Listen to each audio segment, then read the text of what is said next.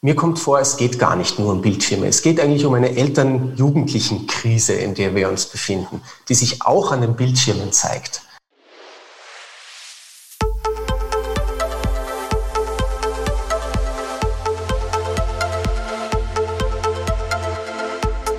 Familie Digital, das Internet Navi von und für Suchende, mit Mario Moha und Georg Brandenburg aus dem Business Campus Ehrenhausen in Klagenfurt.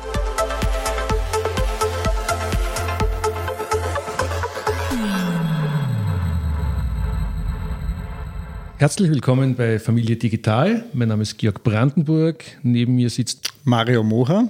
Hallo. Und wir haben heute zu Gast den Dr. Göttl. Der ist Kinder- und Jugendpsychiater, sitzt in Graz äh, und er ist auch Psychotherapeut mit einer Spezialisierung auf Traumatherapie und als Trainer, Coach, Supervisor und Vortragender inspiriert er das Feld der traumasensiblen, bindungsorientierten Kinder und Jugendlichen-Therapie, das ist gar nicht leicht zu lesen, und Pädagogik.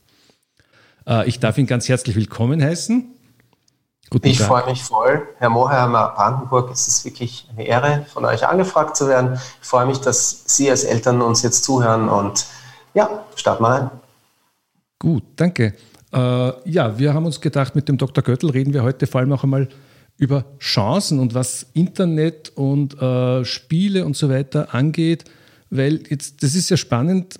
Wir haben ein Vorgespräch gehabt und der Dr. Göttl hat mir erzählt, er arbeitet ja ganz eben stark, stark mit Jugendlichen, die pro, sogenanntes Problemverhalten zeigen, auch sehr starkes Problemverhalten zeigen. Und wir sind dann in dem Gespräch aber draufgekommen, das, was wir als Erwachsene, als Eltern dann oft als Problem sehen, äh, dass wir komplett was übersehen, nämlich was für eine Chance darin liegt, auch sozusagen ins Gespräch mit den Kindern und Jugendlichen zu kommen und Anschluss an ihre Welt zu finden und dadurch quasi sie auch heranzuführen an die Welt, in der wir leben. Und ja, meine erste Frage ist einfach mal, jetzt haben wir doch schon über ein Jahr uns, äh, die, diesen Lockdown in verschiedenen Variationen und ganz viel findet digital statt.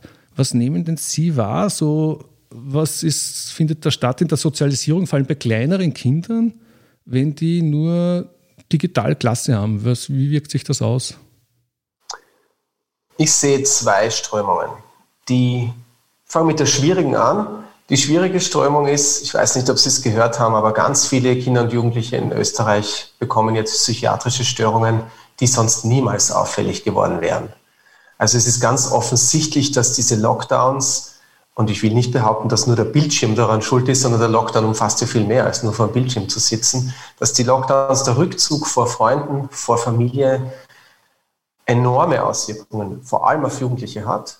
Es ist auch nachgewiesen, dass zwar in allen Altersgruppen Verschlechterungen stattfinden, aber bei den Jugendlichen die stärksten. Also das ist mal sicher eine Tatsache. Der Bildschirm ist da eher eine Chance, dass man überhaupt noch in Kontakt bleibt. Ich sehe ihn nicht als die Bedrohung an hier, sondern umgekehrt als das Fenster zur Welt, das noch Kontakt ermöglicht. Meine Tochter zum Beispiel hat mir vor zwei Monaten erzählt, sie, die hat sehr gute Freundschaften, aber sie macht sich jetzt langsam Sorgen um ihre Freundinnen, weil die heben schon nicht mehr ab, obwohl sie gut befreundet sind, weil sie sagen, ja, habe keine Energie. Also so, da treten schon Symptome auf. Also das ist das eine. Und das andere ist natürlich ein enormer Sprung in unserer digitalen Entwicklung. Inzwischen kann so ziemlich jeder MS Teams oder Zooms verwenden oder andere Programme, Hausparty und so weiter. Das, das sind schon richtig Sprünge. Und ich glaube, dass wir auch, wenn die Lockdowns zu Ende sind und wenn die Impfungen gegriffen haben, auch das Gute daran weitertragen werden.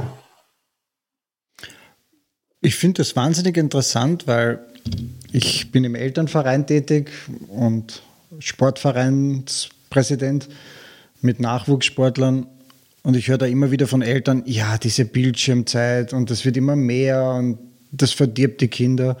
Und das ist jetzt gerade das erste Mal, dass ich höre, dass die einzige Chance eigentlich in Kontakt zu bleiben.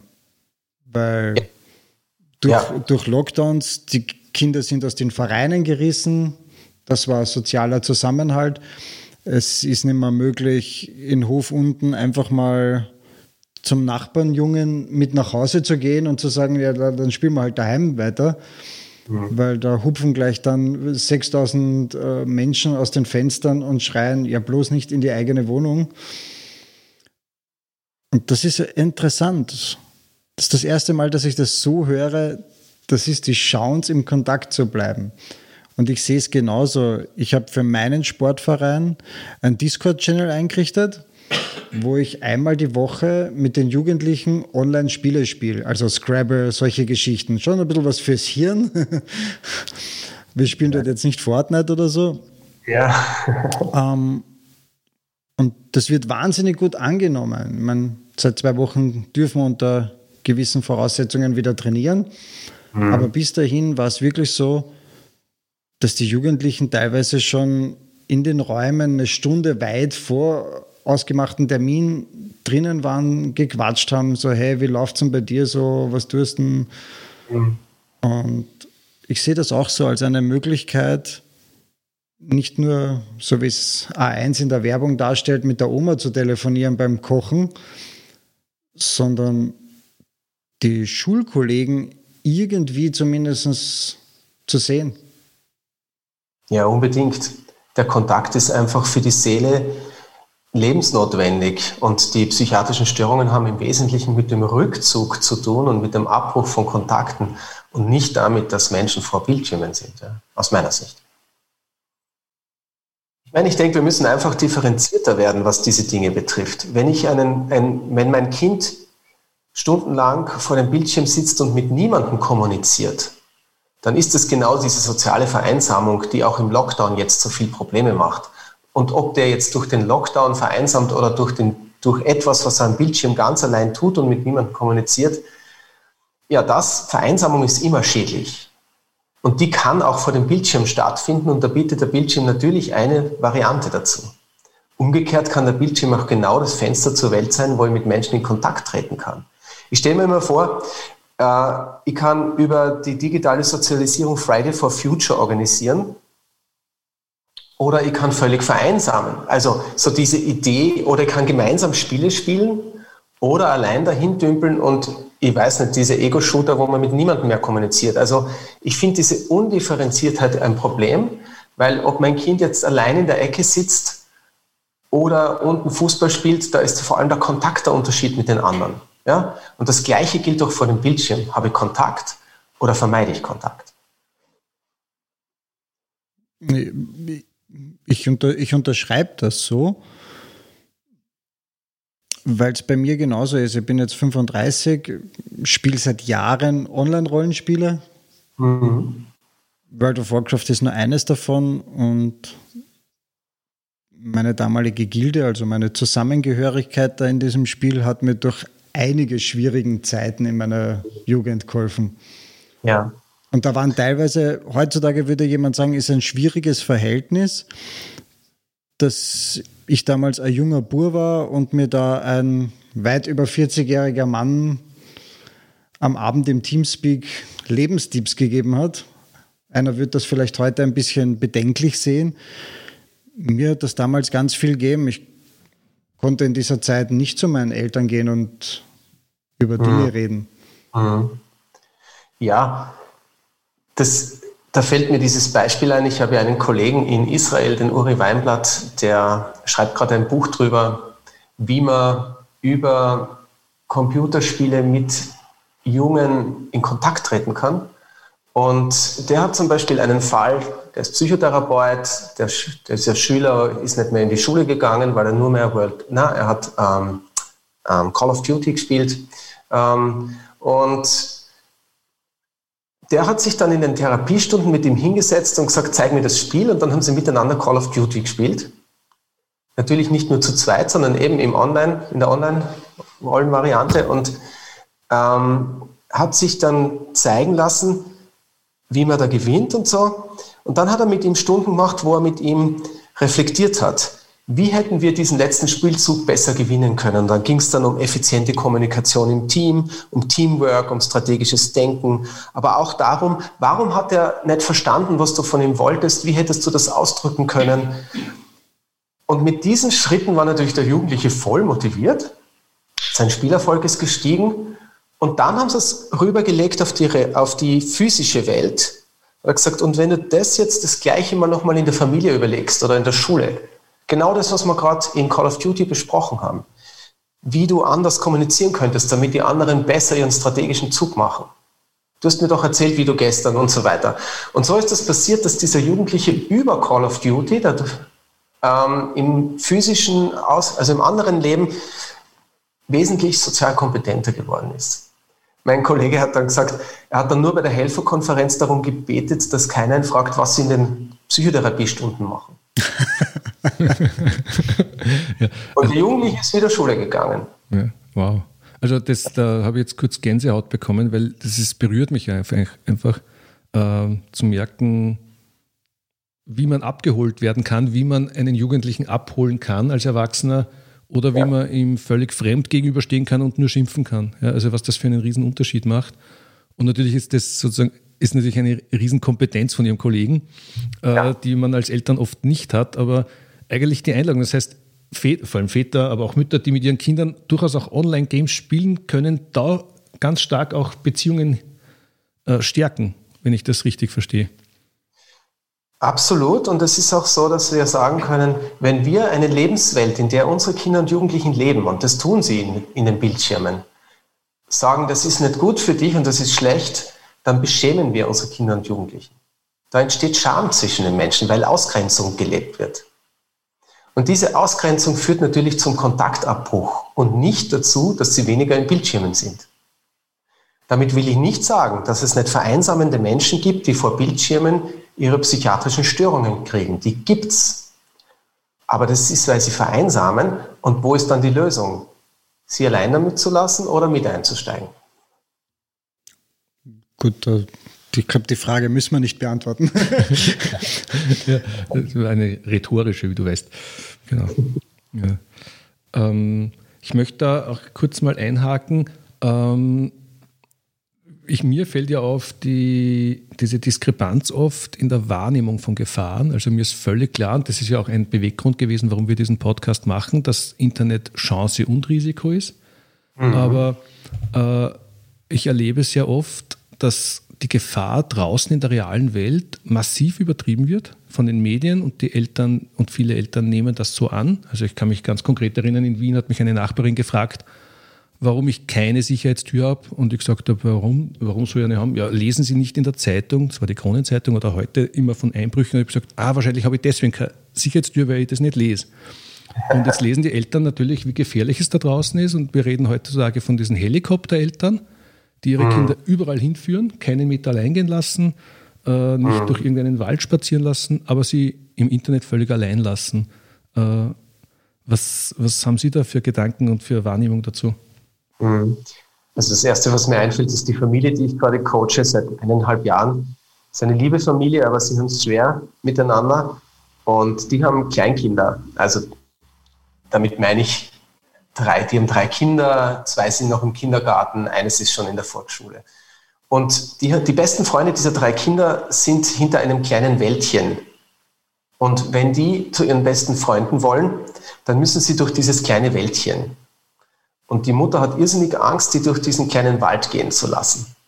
Das kommt ihr sehr bedrohlich vor. Was ihr nicht bedrohlich vorkommt, ist das iPad, das sie ihnen in die Hand drückt. Und dann haben sie ihnen auch noch irgendwelche Konsolenspiele gekauft. Und ich will jetzt nicht sagen, dass Konsolenspiele schwierig sind, ich will, das können sie sein, wenn man sie damit allein lässt. Eigentlich ist es ganz simpel. Die Formel heißt immer, lasse ich mein Kind allein oder nicht. Und damit meine ich nicht, dass die Eltern mit durch den Wald gehen müssen. Aber es könnte ja sein, dass dieser Wald hochgefährlich ist. Natürlich kann das sein. Dann hat die Mutter vielleicht auch recht. Die Wahrscheinlichkeit, dass das Kind am iPad, wenn es frei surfen darf, auf schwierige Inhalte trifft, halte ich für höher. Also das ist wahr mit dieser Gefahrenwahrnehmung, ja. Und ich sehe das immer so, für mich ist der Bildschirm ja New York, ja. Ich fliege nach New York mit meinen Kindern und dann sage ich, du, mehr als zwei Stunden in New York allein rumgehen, da haben wir eine Grenze, gell? Also zwei Stunden ist schon die maximale Zeit, die du jetzt in New York allein herumstolzieren darfst. Das wäre ungefähr das Gleiche, wenn ich sage, geh, geh zwei Stunden allein in der Bildschirmwelt herum zu einem Kleinkind, zu einem Volksschulkind, ja. Das heißt, für mich ist es, nachdem in Bildschirm New York ist, da gibt es großartige Dinge. Da kann man ins Guggenheim Museum gehen und in den Central Park skaten. Man kann aber auch natürlich im Drogen- und Waffenhandel beteiligt werden. Also ähm, oder, oder ausgeraubt. Also es ist das Internet ist einfach die Welt, sie ist groß und Kinder damit allein zu lassen, ist das gleiche, wie wenn ich sie durch New York schicke. Gleichzeitig, wenn ich in New York lebe, schon fünf Jahre dort bin und mein Kind sagt, ich gehe zum Nachbarn um die Hausecke, warum soll ich es nicht gehen lassen? Ja, also ähm, das hat eben was mit, wir kennen unsere Wege, wir kennen unsere Channels, durch die wir uns bewegen. Ich weiß, was mein Kind da drinnen macht, das ist in Ordnung, das ist vielleicht sogar was Tolles. Ja. Äh, ich bin gerade baff, weil dieses New York bildlich darzustellen, jeder weiß, wie New York sein kann, glaube ich. Zumindest von Fernsehserien. Richtig. Und für mich ist gerade das Internet wirklich New York. ja, ich finde find den Vergleich sehr schön, weil es ist natürlich riesig und unübersichtlich. Ja, und, ja. Äh, ja. Das heißt, also es hat vielleicht schon Sinn, mit meinem Kind einmal zu, durch diesen Wald durchzugehen, auch als Eltern, damit ich ja sehe und mit dem Kind das bespreche, aber nicht immer mitzugehen und genauso mit das Kind zu begleiten bei manchen Dingen im Internet, aber auch natürlich nicht, weil es ist ja immer diese Gratwanderung. Ähm, Bescheid wissen und überwachen. Genauso mhm. meine Eltern haben auch gewusst, ich bin da draußen irgendwo und zum Abendessen bin ja. ich zurück. Da draußen ja. irgendwo war halt ein Radius von ein paar hundert Metern und das habe ich irgendwann einmal verletzt und da waren dann Konsequenzen, weil dann habe ich halt, also dann habe ich Zimmerarrest gehabt oder irgend sowas. Ja?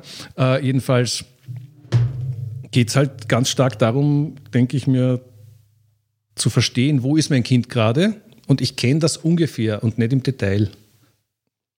Ja, es geht nicht darum, auf ewig mein Kind bis ins 40. Lebensjahr bei jedem Kick zu begleiten, sondern es geht darum zu wissen, wo es sich aufhält und was es da ungefähr macht. Ich möchte auch wissen, wer die neuen Freunde sind, die es da jeden Tag trifft. Und es macht auch Sinn, das zu wissen. Und ob dieser 40-jährige Mann, der meinen Sohn coacht, einer ist, der echte Ressource ist oder jemand, der Übergriffe plant, das erlaube ich meiner Menschen Kompetenz zu erspüren, wenn ich ihn kennenlerne oder einmal höre. Und dann bin ich froh, dass es ihn gibt. Mhm. Ja, und wenn ich, wenn ich die Kinder aber damit allein lasse, in unbekanntem Terrain, dann ist es natürlich gefährlich. Ich meine, uns ist, glaube ich, also ich gehe davon aus, dass jedem Elternteil bewusst ist in gewissem Maße, dass die richtige Begleitung durch diese Welt wichtig ist. Wir begleiten unsere Kinder von Geburt an ähm, die ersten Schritte, das Fahrradfahren lernen. Wir laufen hinterher, halten am Sattel fest, irgendwann lassen wir aus, die Kinder kriegen es erst mit, wenn sie stürzen. Meine, das Problem, vor dem ich oft stehe, auch im Bekanntenkreis, irgendwann beenden wir diese Begleitung. Also viele Eltern, gerade wenn es um die digitalen Themen geht, sind der Meinung, da kann ich nicht Schritt halten, also beschäftige ich mich gar nicht damit. Mhm. Und das finde ich, glaub, das Phänomen eine ganz große größer. Ressource, die verloren geht. Voll. Ich glaube, das Phänomen ist eigentlich größer als die Bildschirme. Wenn wir Eltern haben heute eine Idee darüber verloren, wie sie ihre Jugendlichen, sobald sie vom Kind zu Jugendlichen werden, weiter gut begleiten können. Mir kommt vor, es geht gar nicht nur um Bildschirme. Es geht eigentlich um eine Eltern-Jugendlichen-Krise, in der wir uns befinden, die sich auch an den Bildschirmen zeigt. Weil viele Eltern sagen dann zu mir, was soll ich ihm noch sagen? Er ist ja jetzt schon ein Jugendlicher oder äh, der macht sowieso nicht, was ich sage oder so. Also die Rolle, die man als Elternteil zum Jugendlichen hin einnehmen kann, scheint nicht mehr Allgemeinwissen zu sein. Und es ist tatsächlich so, irgendwann um das zehnte Lebensjahr, bei manchen früher, bei manchen später, verändert sich äh, die Rolle der Eltern und sie dürfen dann Dinge tun, die wundervoll sind, die die meisten dann aber leider nicht tun, weil sie es nicht wissen, dass das ihr Job ist oder auch eigentlich ihre wunderschöne Möglichkeit, nämlich Coach zu werden, Interesse zu zeigen, vor allem über Interesse und Nachfragen. Ich rede nicht von Kontrolle, ich rede über Interesse. Ähm, ihr Kind, zu, den Jugendlichen zu begleiten, Dinge zu bestärken, vielleicht auch manchmal Nachdenkliches einzubringen, was der doch nicht bedacht hat, dazu zu stellen, statt dagegen zu stehen. Das sind Dinge, die man eigentlich ein Leben lang auch erwachsenen Freunden, ja, wenn jemand mir was erzählt, wo ich mir Sorgen macht, dann stelle ich was dazu und sage, hast du daran schon gedacht, ja? Das ist immer gut, ein Leben lang. Aber ich mache meinem Freund keine Vorhaltungen, was er zu tun hat.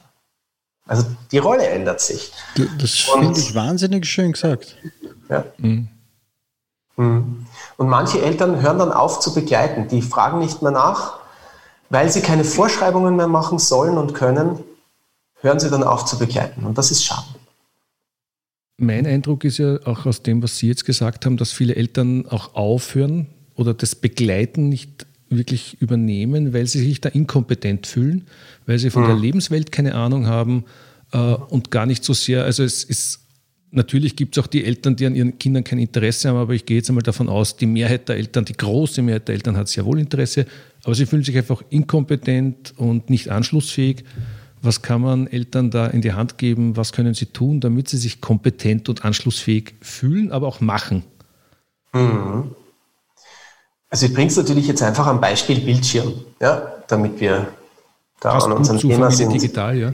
Ja, also ich, ich denke da gerade an eine Familie, wo ich den Vater coache und der hatte den Kontakt zu seinem 17-jährigen Sohn weitgehend verloren. Der hat auch große Probleme in der Schule, spielt sehr viel, ähm, ich weiß nicht welches Online-Rollen-Game im Internet und geht dann auch nicht mit zum Essen zum Beispiel. Also wenn die im, im Wohnzimmer dann Abend oder Frühstück oder Mittagessen, da kommt er nicht runter. Also ziemliche Isolation schon. Ja, da sind wir schon weit in der Isolation. Und da geht es darum, wie er wieder in Kontakt gehen kann. Und mein Vorschlag war, er soll sich, er soll klopfen und soll fragen, ob er reinkommen kann und sich dann einfach daneben hinsetzen und neugierig sein. Und ehrliche Neugier, Interesse. Ja? Simpel, ich will was von dir erfahren. Und wenn das das ist, was du gerade machst, dann erzähl mir davon, zeig's mir. Ja? Nicht, weil ich dich kontrollieren will, sondern weil ich dich wieder spüren will. Ja? Und das hat dann dazu geführt, dass er begonnen hat, mit seinem 17-jährigen Sohn mitzuspielen zwischendurch. Und das hat dann dazu geführt, dass dieser Sohn jetzt mit ihm das neue Carport gebaut hat. Ja? Also äh, ich finde das schön, weil dieser Kontakt ist gelungen und äh, findet jetzt neue Formen zusätzlich zum Bildschirm. Ich denke, Eltern brauchen immer oder jede Beziehung im Leben braucht etwas, was miteinander gut läuft, was miteinander Freude macht.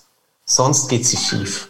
Und wenn Eltern immer nur in diesem Erziehungsauftrag sich sehen, ich bin nur Elternteil und nicht auch Begegnungspartner, dann, dann verlieren sie die Elemente, die miteinander wirklich Freude machen. Und die braucht's. Und wenn ein Jugendlicher im Spielen Freude hat, ja, das ist eine Einladung. Ja.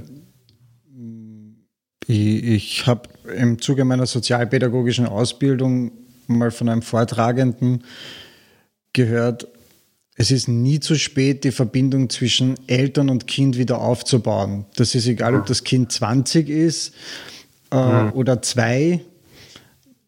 Das ist ein untrennbares Band, was immer da ist. Man muss es nur richtig bespielen.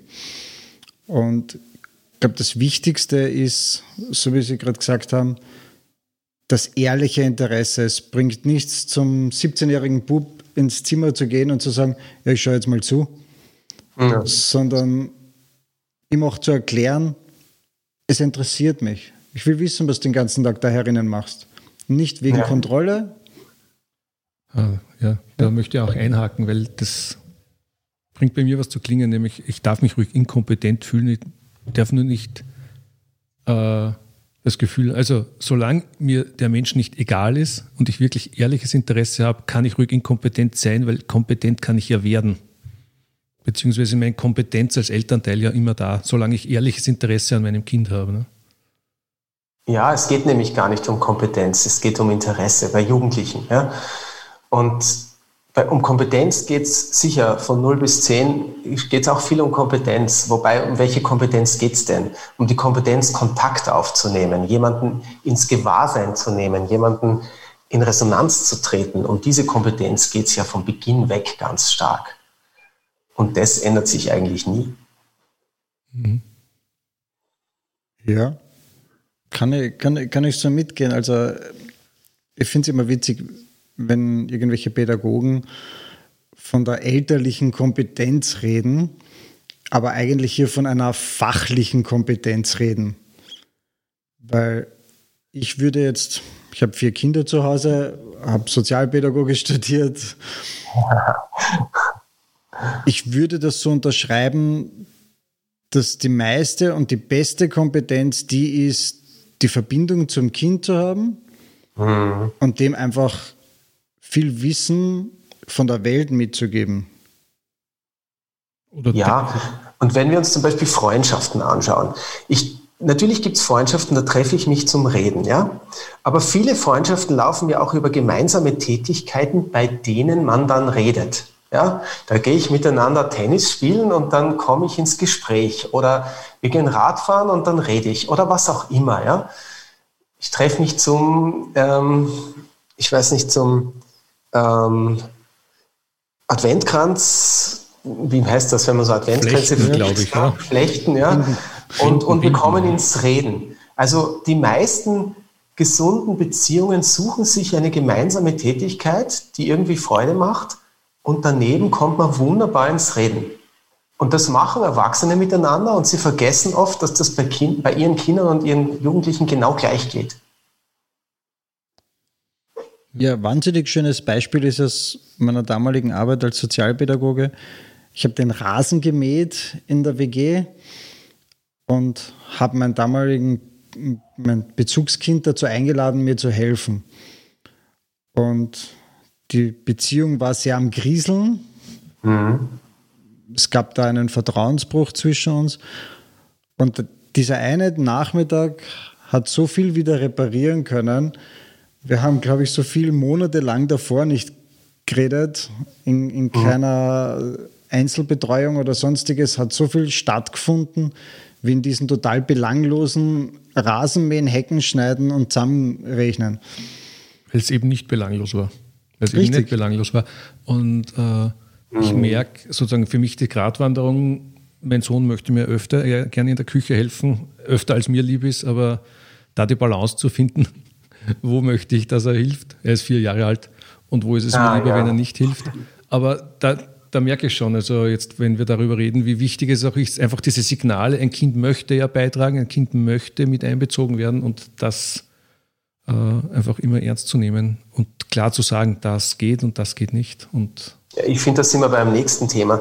Der andere Stern aus Frankreich zum Beispiel bringt es so schön auf den Punkt. Er redet davon, dass wir eine Trennung zwischen Erwachsenen und Kindern aufgebaut haben, als wären das zwei verschiedene Rassen. So früher wie zwischen Weißen und Schwarzen oder noch früher zwischen äh, Frauen und Männern. Ähm, wo man dann alle möglichen Fantasien hat, wie die andere Gruppe ist. Im Prinzip ist es eine gewisse Art von Rassismus, Kinder von Erwachsenen zu trennen. Ich will nicht behaupten, dass Kinder das Gleiche können oder nicht uns brauchen als Orientierung, aber ich bin jetzt 50 Jahre alt und ich brauche auch Orientierung, zum Beispiel durch die Medien, denen ich vertraue, durch Freunde, die mir in, durch schwierige Zeiten helfen. Ich brauche genauso Orientierung. Also ja, ein Kind braucht öfter und in mehr Dingen Orientierung, aber qualitativ ist das ident, quantitativ ist das verschieden. Wir tun aber so, als wäre das eine andere Welt, als wären Kinder und Jugendliche was anderes. Und das führt dann dazu zum Beispiel, dass es einen Erwachsenentisch und einen Kindertisch gibt. Oder das führt dann dazu, dass Kinder Erwachsenen zuzuhören haben oder zu folgen haben. Wenn ich zu meiner Frau sagen würde, du musst mir zuhören und folgen, dann sind wir ganz klar bei einem Problem, oder? ähm, und ja. Zumindest in unserer Kultur, ja, genau. Ja. Oh, ja, super. Und, und gleichzeitig könnte es Dinge geben, wer weiß, wenn meine Frau sich in Gefahr begibt, dann würde ich schon sehr ernst sagen, hey, es geht nicht, ja.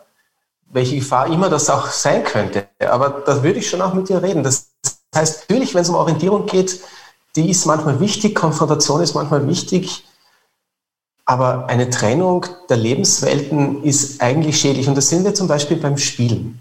Es wird immer so dass die Kinder miteinander spielen und die Erwachsenen machen was anderes. Und wenn Erwachsene mal spielen, dürfen Kinder nicht mitspielen. Und das ist eigentlich unglaublich schade, weil wir uns so, und dann lernen Kinder, okay, wir brauchen Erwachsenen gar nicht mehr fragen, ob er mitspielt. Das tut er sowieso nicht. Und dann, dann schaut das so aus, als würden Kinder immer mit Kindern spielen wollen. Tatsache ist, Kinder spielen mit jedem gern, der spielt, egal wie alt er ist. Und reden mit jemandem, jedem, der mit ihnen redet. Und das gleiche gilt fürs Kochen oder für die Bildschirme. Ja, also das erlebe ich tagtäglich. Mein Sohn, wenn er bei mir ist, das Tollste ist, wenn ich mit ihm spiele, ganz klar. Mhm. Und da ist halt höchstens mal, ob meine Energie dafür reicht, aber nicht, ob seine dafür reicht. ja, danke. Meine Frage ist noch an Sie, wie lernen Kinder Emotionen, Mimik, Gestik einzuschätzen, wenn der Kontakt zu Gleichaltrigen durch Pandemiezeiten oder auch durch Eltern, die dann im Homeoffice sitzen und die Kinder eher ins Zimmer schicken mit einem Tablet, damit sie ihre zwei Stunden Meetings haben, überhaupt noch einzuschätzen? Hm, voll wichtige Frage. Also Emotionen, wie lernt man die überhaupt? Wie lernt man Mimik? Wie lernt, wie lernt man verstehen, was der andere will? Oder wie lernt man sich selbst auch gut ausdrücken, sodass man verstanden wird? Das sind Spiegelprozesse zwischen Menschen. Wenn ich als Baby lächle und meine Mutter lächelt zurück, dann kapiert das Baby, ich habe gelächelt. Es würde nicht wissen, dass es selbst gelächelt hat. Und so gibt es tatsächlich auch Menschen, die, wenn sie zu wenig gespiegelt worden sind, ihre Emotionen selbst gar nicht erst wahrnehmen oder zuordnen können. Die erleben dann nur Spannung oder sowas. Ja? Ähm, und das Ganze rennt sehr viel mit Mimik ab, mit gespiegelter Mimik, aber auch mit Stimmklangspiegelung. Das heißt, man kann auch am Telefon einschätzen lernen, wie jemand drauf ist, oder? Ähm, wenn jemand ein toller ähm, Schriftsteller ist, dann kann man sogar, wenn er es schreibt, die Emotionen spüren. Das heißt, es hängt schon sehr von der Fähigkeit, sich auszudrücken ab, wie gut jemand verstanden wird oder wie gut man etwas versteht. Wenn Kinder jetzt vor allem vor den Bildschirmen sind, dann ist mir das schon wieder zu global. Was machen sie denn vor den Bildschirmen? Sagen wir mal, sie tun Videochatten in der Schule, also MS Teams in Österreich, ähm, dann, und sie hätten alle die Bildschirme ausgeschaltet und sehen nur die Lehrerin und die Lehrerin sieht sie nicht. Es gibt solche Klassen, es gibt andere auch. Ähm, dann würde ich sagen, die lernen gerade keine Emotionen einschätzen. Sie lernen vielleicht das, was anderes jetzt gerade, was halt in der Schule gemacht wird, aber Emotionen einschätzen ist gerade nicht im Paket dabei. Wenn Sie die, die Kameras eingeschalten haben, in der gleichen Schulklasse, im gleichen Inhalt, lernen Sie gerade Emotionen einschätzen, weil Sie sehen die Reaktionen der anderen Mitschüler auf die Lehrerin, aufeinander. Sie sehen, wenn Sie was sagen, wie die anderen auf den Bildschirmen reagieren. Natürlich lernt man es auch über den Bildschirm, wenn man die anderen sieht und hört. Was man vielleicht nicht so gut lernen kann, ist, wie geht Körperkontakt? Ja, wie berühre ich richtig? Wie gehe ich in Körperkontakt auf spielerische Art, auf konfrontative Art, auf schöne Art, auf etc. Also ganze Körperkontaktthema ist natürlich über den Bildschirm dann unmöglich, wenn ich es nicht schon gelernt habe. Wenn ich es schon kann, also ich habe es bereits in mir eingespeichert, wie sich das anfühlt, wenn jemand die Hand so auf mich legt und ich sehe es dann am Bildschirm, wie das jemand tut, dann rufe ich dieses Erlebthaben in mir ab und verstehe das ganz genau. Wenn ich es aber nicht erlebt habe, dann fange ich mit dieser Geste im Bildschirm nichts an. Also Körperkontakt wird schwierig, der Rest ist eigentlich über den Bildschirm dann gleich, wenn wir uns sehen und hören. Und jetzt stellt sich die Frage, sehen und hören sich die Kinder und Jugendlichen nicht? Das heißt, wenn die Videos ausgeschaltet sind in der Schulklasse, nein, dann gibt es kein Emotionslernen. Und wenn wir überlegen, jedes Training braucht Zeit. Also wenn ich drei Stunden im Fitnesscenter bin, dann habe ich mehr Muskeln, als wenn ich zehn Minuten im Fitnesscenter bin. Und wir, das ist beim Emotionenlernen exakt gleich. Habe ich fünf Stunden Schule mit Sicht- und Hörkontakt, vielleicht sogar mit Körperkontakt, wenn es nicht Lockdown ist. Ja? Ähm, oder habe ich nur die Lehrerin vor mir, fünf Stunden? Dann weiß ich, fünf Stunden weniger Training und das Tag für Tag. Also ja, das wirkt sich aus. Das war eine umfassende, große Antwort, die ich gerade erstmal verarbeiten muss. Ich habe aber ein sehr gutes Beispiel. Ich habe sieben Jahre alte Zwillinge zu Hause Jungs, mhm. dementsprechend ein super Alter, die sich natürlich von ihrem Geschwistergehabe schon den ganzen Tag miteinander betteln und matchen. Mhm. Jetzt ist es so, Volksschule hat offen bei uns, das heißt, sie gehen ganz normal in die Schule mhm. und haben auch dort die Möglichkeit, sich zu matchen mit Gleichaltrigen. Mir ist aufgefallen, in den Lockdown-Zeiten, wo es diesen physischen Kontakt nicht gab, ist das gewalttätiger ist vielleicht das falsche Wort, aber sehr schroffer geworden. Ja. Es gab nur ja. noch den eigenen Bruder, die eigenen Geschwister, die eigenen Eltern, die einem Grenzen zeigen. Mhm. Und die kennt man ja schon seit Jahren. Ich weiß, wie lange ich meine Schwester provozieren kann, bis sie laut wird. Ich habe aber nicht meinen Klassenkollegen, der eine ganz andere Grenze hat. Ja. Und das habe ich sehr kritisch gesehen. Deswegen, ich bin froh, dass die Volksschulen offen haben, mhm. weil ich glaube, dass gerade im Volksschulalter das eine ganz eine wichtige Zeit ist für das weitere Leben. Mhm. Auch Kindergarten. Also gerade da, wo man lernt, ja, zwicken tut weh. Wie mhm. oft kann ich zwicken, dass ich irgendwo abgeholt werde? ähm, mhm. Aber das sah ich sehr schwierig in der Lockdown-Zeit, weil das Aggressionspotenzial höher wurde. Es war ja. wie in einem Gefängnis. Mhm. Es war so, die Zellentüren gehen in der Früh auf, alle strömen raus auf den Gefängnishof und prügeln sich dort. Ja. Und das war halt bei mir im Wohnzimmer. Mhm. Mir fällt dazu ein, eine Forschung an Makakenaffen.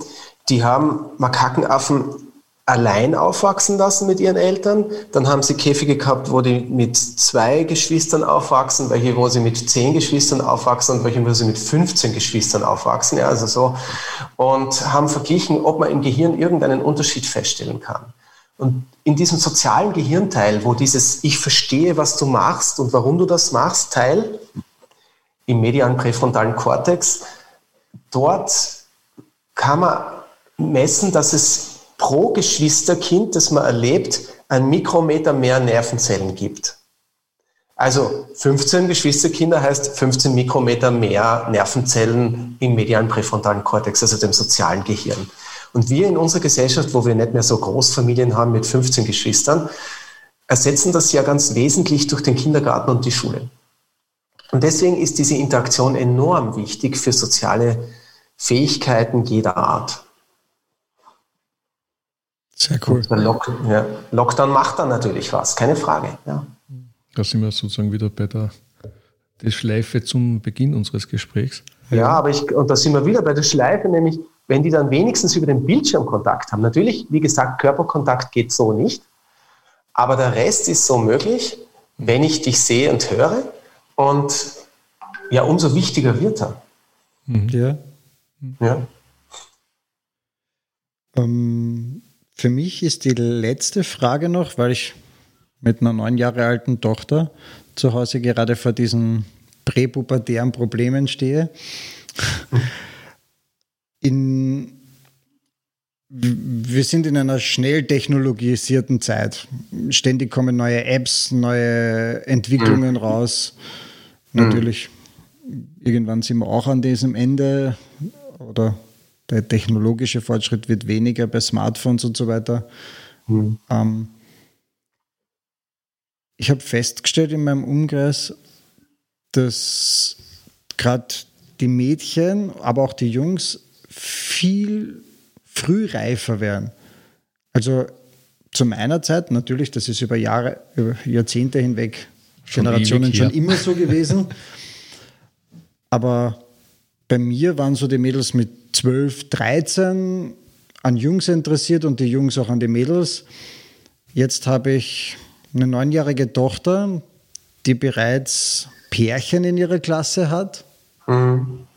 die bereits Händchen haltend über den Schulhof gehen, die über verliebt sprechen, solche Geschichten. Mhm die sich dann auf einmal anfängt am Klo einzusperren, wenn sie aufs Klo geht, was sie davor acht Jahre lang nicht gemacht hat, weil sie jetzt Privatsphäre. Kann man da einen Zusammenhang auf unsere technologische Entwicklung schließen? Treiben Handys, äh, Social Media und Co. das vielleicht noch ein bisschen an? Also die Beschleunigung der, des Eintretens der Adoleszenz, die wird ab 1900 zunehmend beobachtet. Das heißt, wir haben Forschungen, die zeigen, dass um 1900, so gegen das 18., 20. Lebensjahr, Frauen zum Beispiel so richtig begonnen haben, sich zu interessieren. Äh, das ist natürlich, wenn man sich das heute vorstellt, 1820, da hätte jemand eine Störung. Nicht? Das ja. ist gar keine Frage. Da, ja. da, steht, da steckt dann was Psychiatrisches dahinter. Also ähm, das ist enorm viel schneller geworden. Ich kenne die Diskussionen noch vor dieser ähm, technologischen, also vor dem Wurf 2000, 2010, kenne ich schon die, diese Diskussion. Es wird alles so viel schneller und früher.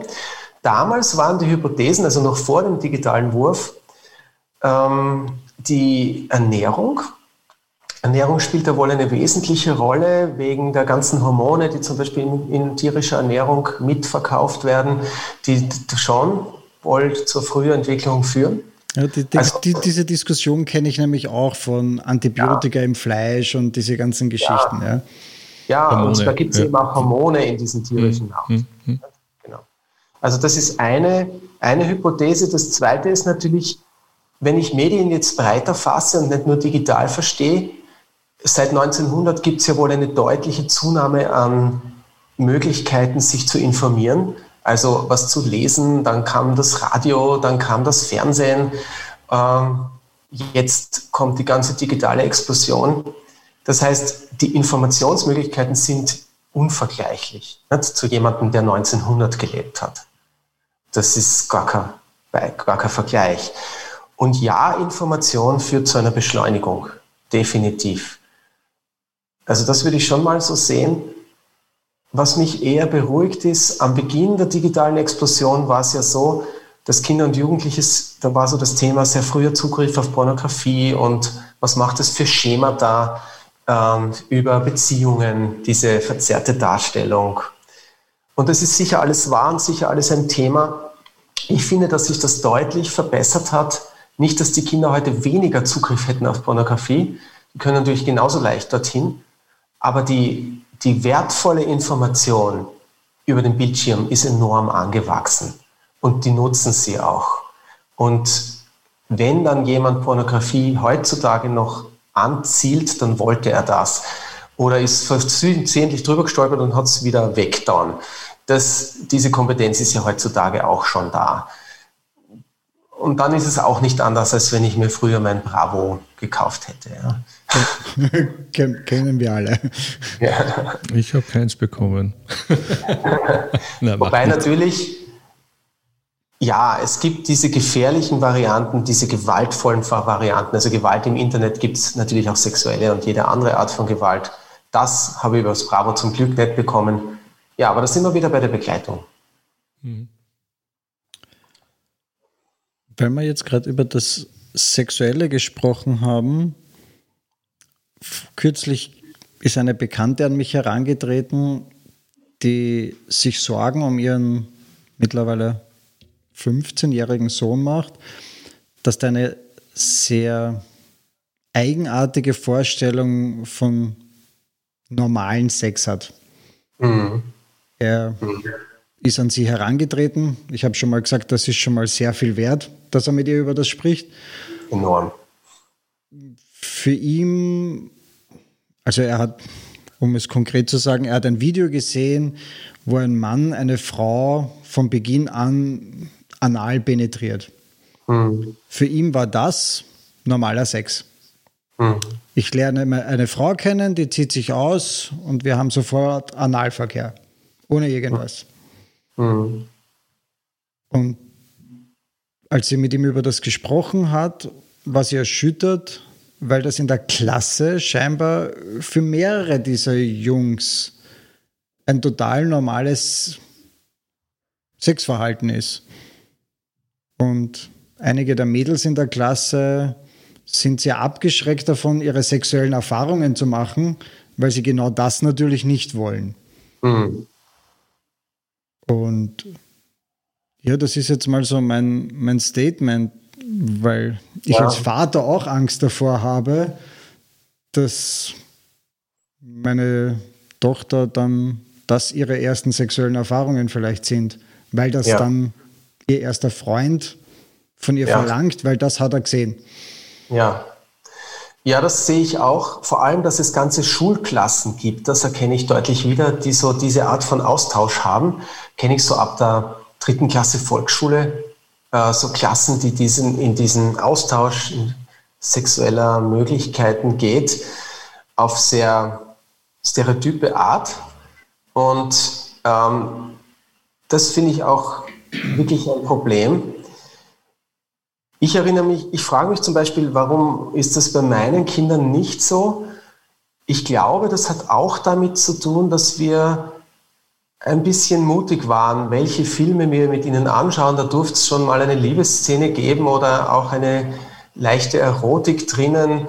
Und äh, wenn die schön dargestellt war, dann haben wir das nicht vermieden, so einen Film zu schauen, relativ früh schon. Ja?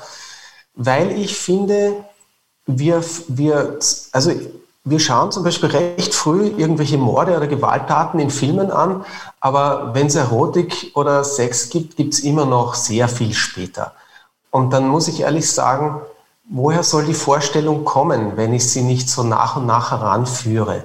Ja, und dann zeige ich Ihnen doch lieber Filme, die ich schön finde, so, so Stück für Stück, halt Schritt für Schritt im Rahmen Ihrer Entwicklung und lasse das zu, dass auch sowas vorkommt als dass ich dann mit 15 entdecke, der hat noch nie was anderes gesehen. Das ist ja auch irgendwie schwierig. Ja? Also da, das könnte ein Grund sein. Ich glaube auch, dass, dass es wieder so eine Zeit gibt, wo, wo wir die sexuelle Aufklärung völlig an die Bildschirme abgegeben haben. Also das war ja mal heißes Thema vor der digitalen Revolution, dass wir gesagt haben, es gibt sexuelle Aufklärung in Schulen und Eltern sollten mit den Kindern reden. Das ist, also ich, mir kommt vor, das ist weg. Also ich kenne niemanden mehr, der mir erzählt, in der Schule gab es dieses oder jenes, außer in, manchmal gibt es in der Schule ein cooles Projekt und das ist dann auch sehr gut. Also es gibt, aber es, die holen dann tolle Leute von außen und die machen das dann einmal und das ist auch unglaublich wertvoll. Aber es ist ein bisschen so abgeschoben an die Profis, die das machen und an die Bildschirme. Und ich glaube, wir müssen es wieder in uns hineinnehmen und sagen, super, wenn es Profis gibt, die was Tolles mit den Jugendlichen machen. Aber wir sollten es auch wieder in unsere Verantwortung mit reinnehmen, sie heranzuführen an eine schöne Form von Begegnung. Das ist sehr schön gesagt. Und ein schönes, fast schon Schlusswort, hätte ich gesagt, ja. weil das ist ja der Tenor, das, das Begegnen generell dem Kind, dem Jugendlichen gegenüber, das zwischenmenschliche Begegnen, so das tragende Thema unseres Gesprächs gewesen. Ähm, hm. Ja, ich möchte mich ganz herzlich bedanken für dieses ausführliche Interview und freue mich, wenn wir wieder mal eine Gelegenheit haben, dieses Gespräch fortzusetzen. Und danke an dich auch, Mario. Hat sehr viel Spaß gemacht und immer super, wenn ich mir keine Fragen überlegen muss, weil du so viele hast. Und äh, ja, vielen Dank fürs Zuhören. Ich sage auch Dankeschön. War sehr aufklärend. ja, aber, sehr, aber, auch sehr mutmachend, genau. Danke. Hm. Ja, ich möchte mich auch bedanken. Ich möchte mich auch bei Ihnen als Eltern bedanken, dass Sie, die, die sich das jetzt anhören von Ihnen, sind ja schon die, die sich wirklich beschäftigen und das ist schon mal ganz ein gutes Zeichen. Also, ja, viel Neugier wünsche ich Ihnen. Und danke, Herr Brandenburg und Herr Moha. Das war wirklich eine schöne Zeit miteinander.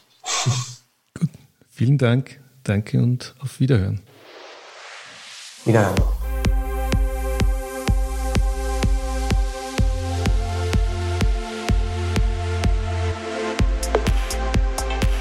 Liebe Hörerinnen und Hörer, danke fürs Zuhören. Hinweise und Links zu den Inhalten findet ihr in den Show Notes ebenso die Kontaktmöglichkeiten für eure Fragen und Anregungen. Ein besonderer Dank geht an Christian Strobel alias DJ Creeks für die Gestaltung der Jingles.